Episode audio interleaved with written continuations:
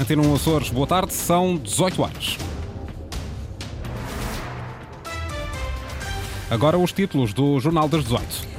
Redução do IRS marca o orçamento do Estado para o próximo ano. Para os Açores, aumentam as transferências ao abrigo da Lei de Finanças Regionais, mais 26 milhões de euros do que no ano passado. Há 900 utentes sem médico de família nas Flores, um número posto em evidência pelo Partido Socialista. Depois das críticas aos diretores regionais do Desporto e da Educação, o Presidente do Governo diz que está resolvida. A equipa de Sub-23 de Santa Clara já não vai ser obrigada a realizar os seus jogos. Na terceira, fica em Ponta Delgada. Quanto a máximas previstas para amanhã, 22 graus em Santa Cruz das Flores, 23 em Angra do Heroísmo e Horta, 24 em Ponta Delgada. Seguimos para a informação, edição das 18 horas com a jornalista Margarida Pereira.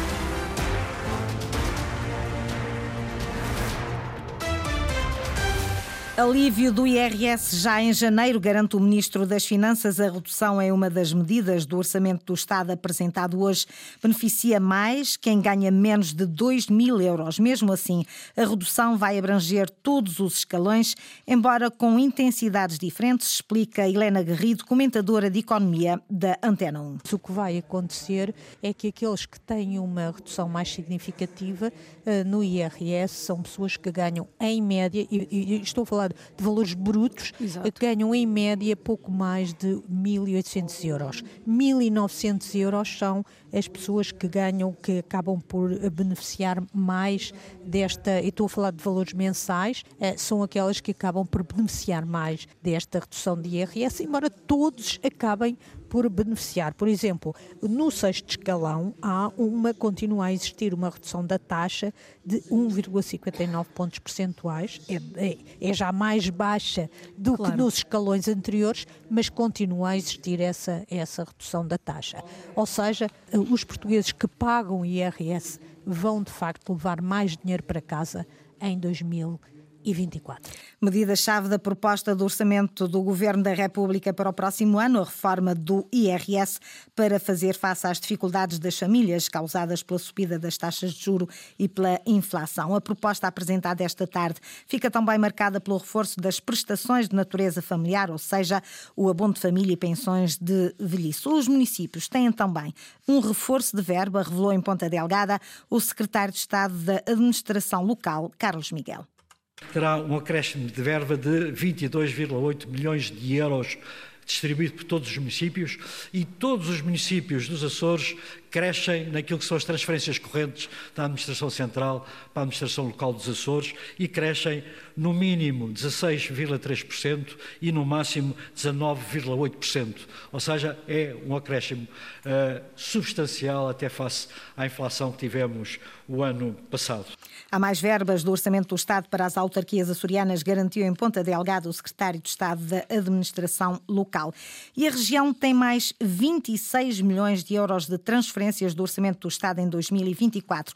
Os Açores podem contar no próximo ano com 315 milhões de euros contra os 288 que receberam este ano ao abrigo da Lei de Finanças Regionais. O Orçamento do Estado prevê ainda para as regiões autónomas devidamente limitado só para projetos financiados pela União Europeia e na área da habitação.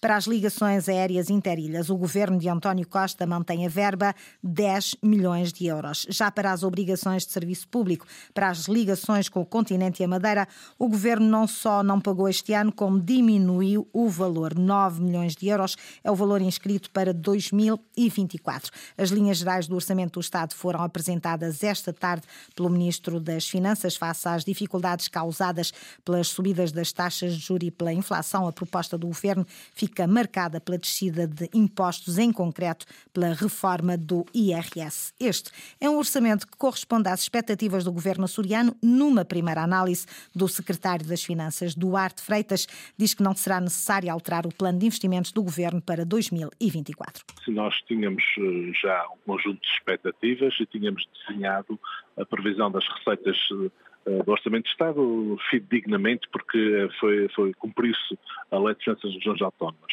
Em relação à receita fiscal, tínhamos desenhado já com precaução, tendo em conta que poderia haver impactos na redução da, da receita fiscal, como também poderia haver impactos no âmbito da despesa previa do aumento dos funcionários públicos. Mas, tanto quanto conhecemos até hoje, uh, daquilo que foi uh, tornado público, isso para já não obriga a alterações de substância naquilo que desenhamos. Duarte Freitas, secretário das Finanças, numa primeira reação há pouco para a Antena Açores à proposta de orçamento do Estado para 2024. Há 900 utentes sem médico de família na Ilha das Flores. A denúncia foi feita esta tarde pelo Partido Socialista. Em junho de 2023, a sermos corretos, a senhora secretária diz na reunião do Conselho de Ilha que são 48 utentes sem médico de família por opção. Neste momento, nesta reunião do Conselho de Administração, este número, uh, que são os professores que chegaram agora, passou para 52 uh, sem médico de família por opção, mas os outros 900 utentes estão sem médico de família porque os outros médicos já estão com o seu quadro cheio e não conseguem absorver estes utentes, e isto é dito por vários utentes que me têm procurado, e portanto eh, só posso dizer que há um erro na informação e que, portanto, deveria ser corrigido. José Gabriel Eduardo, deputado do Partido Socialista, diz que o próprio governo e o Conselho de Administração da Unidade de Saúde de Ilha não cumprem o prometido. Em requerimento entregue no Parlamento açoriano, o PS denuncia a falta de remodelações no edifício da fisioterapia no Centro de Saúde das Flores e as prometidas obras de reabilitação da piscina de hidroterapia e a finalização do projeto de ampliação da Unidade de Saúde Ilha das Flores que estão por concluir. Lista para consulta em saúde mental com dois anos de espera no Hospital de Ponta Delgada. Na tentativa de reduzir essa longa lista de espera, a Secretária da Saúde, através de uma parceria com a FLADA, Fundação Luso-Americana para o Desenvolvimento, vai criar uma bolsa de psiquiatras de fora da região que darão consultas no arquipélago. Começam já em novembro, reconfirmou hoje Mónica Seidi, a secretária regional, em Dia Internacional da Saúde Mental. Não são do Serviço Regional de Saúde, vêm prestar esse serviço ao Serviço Regional de Saúde. Penso que a partir do próximo mês de novembro já poderão vir à região a realizar essas primeiras consultas, também para aliviar o tempo de espera, mas também para identificar situações que eventualmente não necessitarão de continuar ligadas ao serviço de psiquiatria hospitalar, mas que poderão ser devolvidos aos cuidados de saúde primários médicos nos cuidados de saúde primários chamados a um papel mais interventivo na saúde mental nos Açores para que cheguem menos doentes aos cuidados hospitalares, explica Henrique Prata Ribeiro, coordenador da estrutura para a saúde mental nos Açores. Tem critérios de diferenciação novos ficarão com os doentes durante mais tempo e serão capazes de os tratar eh, melhor e, portanto, haverá muitas coisas que já não terão de vir para os cuidados hospitalares. E nos cuidados hospitalares instalou-se um sistema de triagem que faz com que, quando os pedidos não estão bem dentro dos critérios que servem para a vinda para os cuidados hospitalares, eh, sejam devolvidos esses pedidos, mas com um plano para os médicos de medicina geral e familiar executarem primeiro no centro de saúde a falta de psiquiatras é um problema na região. Os Açores têm um rácio de seis psiquiatras para cada 100 mil habitantes, quando os números de referência internacionais são de 10 por 100 mil. Os Açores vão passar a ter formação sobre segurança nacional. Ela vai ser dada nas escolas no próximo ano letivo, através da implementação do referencial de educação para a segurança, a defesa e a paz. O protocolo foi assinado hoje entre o governo açoriano e os Ministérios da Defesa, da Educação e da Ciência e Tecnologia e Ensino Superior, Ana Leal Pereira. Difundir uma cultura de segurança, defesa e paz entre os mais jovens é a estratégia do referencial de educação para para a Segurança, a Defesa e a Paz, um documento orientador já protocolado com 156 municípios portugueses, estendido agora pela primeira vez a uma região autónoma, diz Helena Carreiras, Ministra da Defesa Nacional. Cá estamos para concretizar o grande objetivo deste referencial, que é a ter os nossos eh, jovens, as nossas crianças, a conhecer mais e melhor o que é a defesa nacional, a valorizar a paz e a poder também participar e intervir mais ativamente na construção da paz, na produção da segurança, que é um bem de todos nós. Temos eh, já 156 municípios incluídos e anualmente vamos ampliando esta rede. Formação que, segundo o Presidente do Governo, José Manuel Bolheiro, ganha ainda mais importância numa altura em que vão aumentando os conflitos mundiais. A data de assinatura ou de entrega destes protocolos coincide dramaticamente com uma nova guerra que, eh, na verdade, reforça esta eh, convicção. É de que a paz é uma conquista permanente.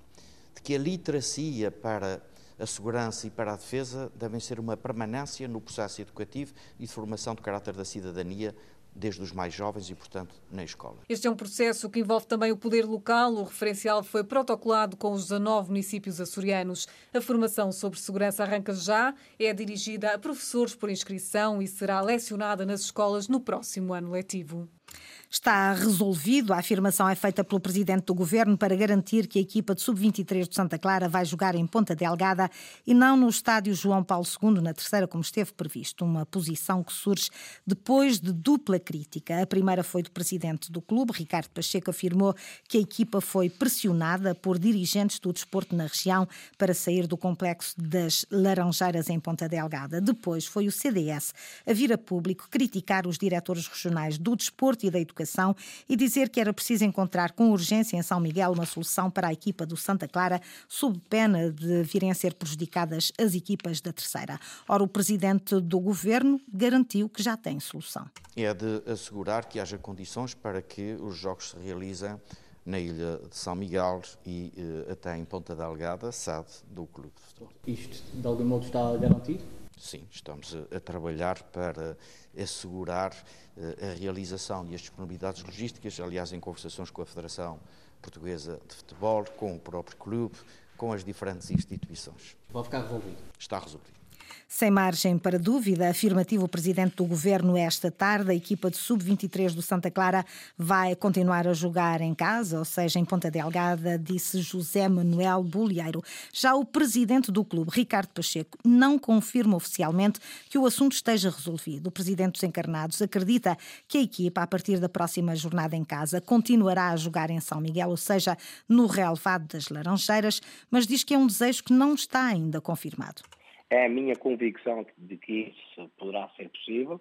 Nós, eh, nós clube, né, não temos ainda esta confirmação, o que sabemos, e também temos feito contactos com a, com a, Federação, o que sabemos é que há aqui umas questões que terão que ser resolvidas, uh, e, e, pronto, e volto a dizer, eh, estamos todos empenhados na resolução destes assuntos, a bem, a bem de, de todos os interesses e de, tudo, e de todas as partes envolvidas. Ricardo Pacheco, presidente do Santa Clara, depois das críticas duras que fez na semana passada, o dirigente tem agora um discurso mais conciliador. E nas quatro linhas, a equipa de sub-23 do Santa Clara na Liga Revelação perdeu esta tarde no jogo realizado ainda no estádio de São Miguel. Foi derrotado por um zero frente ao Mafra. A equipa de Santa Clara está no penúltimo lugar da Série B. Margarida Pereira, com as notícias às 18 horas. Recordo que a informação está também atualizada na internet, aceda a cores.rtp.pt ou ao Facebook da Antena 1 Açores.